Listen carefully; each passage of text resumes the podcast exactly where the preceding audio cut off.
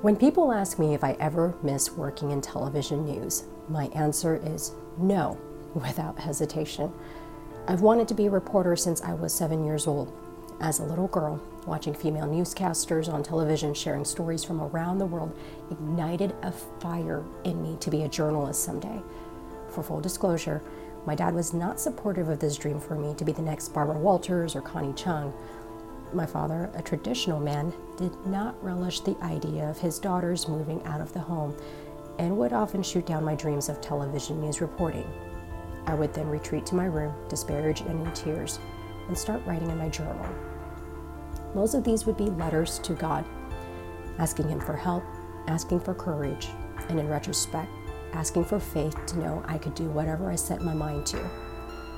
I kept my dreams to myself and dove into getting my communications degree, taking any local internship or opportunity to build my work experience. Straight out of college, I got my first opportunity at a small news station in Midland, Texas.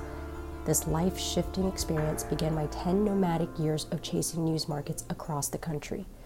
I lived to go live on TV every day and night, bringing the good news to the good people in West Texas. I was eventually offered a reporting job in Oklahoma City where I earned several awards and my first Emmy nomination for my work, chased tornadoes, and made many invaluable friendships. I made the leap to join a larger TV station and a top notch news team in Portland, Oregon. I had finally arrived as a seasoned field journalist and silenced at least most of the doubters. But there was a dark side to the industry which would take a mental and physical toll on me which I could only feel after living through it. Contrary to appearances, being a journalist is not all glamour and positivity. Most stories involve getting into unsafe situations and traumatized people. The constant exposure to violence and death started to wear me down, and slowly over time, my faith in humanity would falter, and I would turn to God for understanding and meaning. I started to question why I was still in the game the opportunity to tell real stories was disappearing. It was difficult to face a hard truth.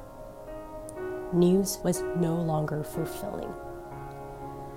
I had also missed out on many family and friends' milestones weddings, birthdays, graduations, and holiday celebrations. One time, I slept at a news station on Christmas in a sleeping bag because we were snowed in after an all nighter. It was the sacrifice I had to make to live the dream job I loved for a community I was called to serve. It took 10 years and a lot of prayers for me to realize that I had hit a wall.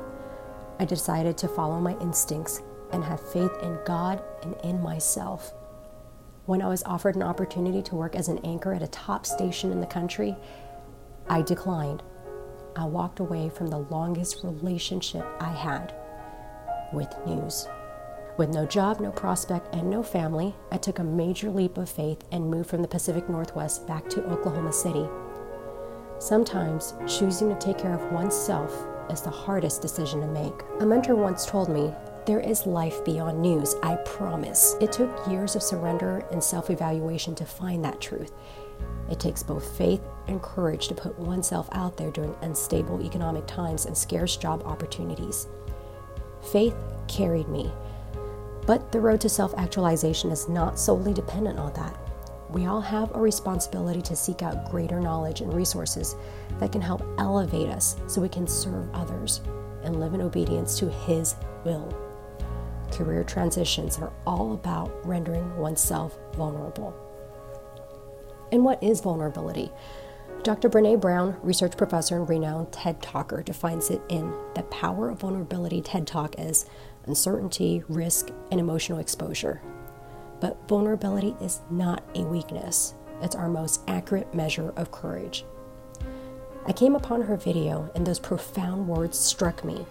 I had spent so much time and energy putting on a strong exterior and being resilient that I forgot the most important truth to let go and let God. I finally waved the white flag and surrendered. I was holding on to an old dream with a tight grip, but God was faithful and helped open the door to a higher state of mind and to greater abundance when I was ready to accept it. After dancing with news for a decade and bidding farewell, I am now in a place where I can still use my broadcast skills to share remarkable stories of people across the country. Through incredible friends, faith, and favor, God has opened wide the doors to one of the largest restaurant groups in the country. I now lead Sonic Drive-In's cybersecurity, communication, awareness, and training program, helping thousands of people across the country. Faith, God, and the courage to be vulnerable have elevated my quality of life, provided inner peace, and I'm grateful every day for this awareness. I believe many other chapters are ahead of me, and I can only fulfill my life story with my author's guidance. I'm grateful every day to be in a place where I can share my experience and help others who may feel lost or alone. God has exceedingly and immeasurably provided in a way beyond I could ever have thought or imagined. He is good and present, even when it's not obvious. Persevere and don't give up on your dreams. When uncertainty arrives or doubt knocks on your door, keep trying. Keep an open mind to opportunities.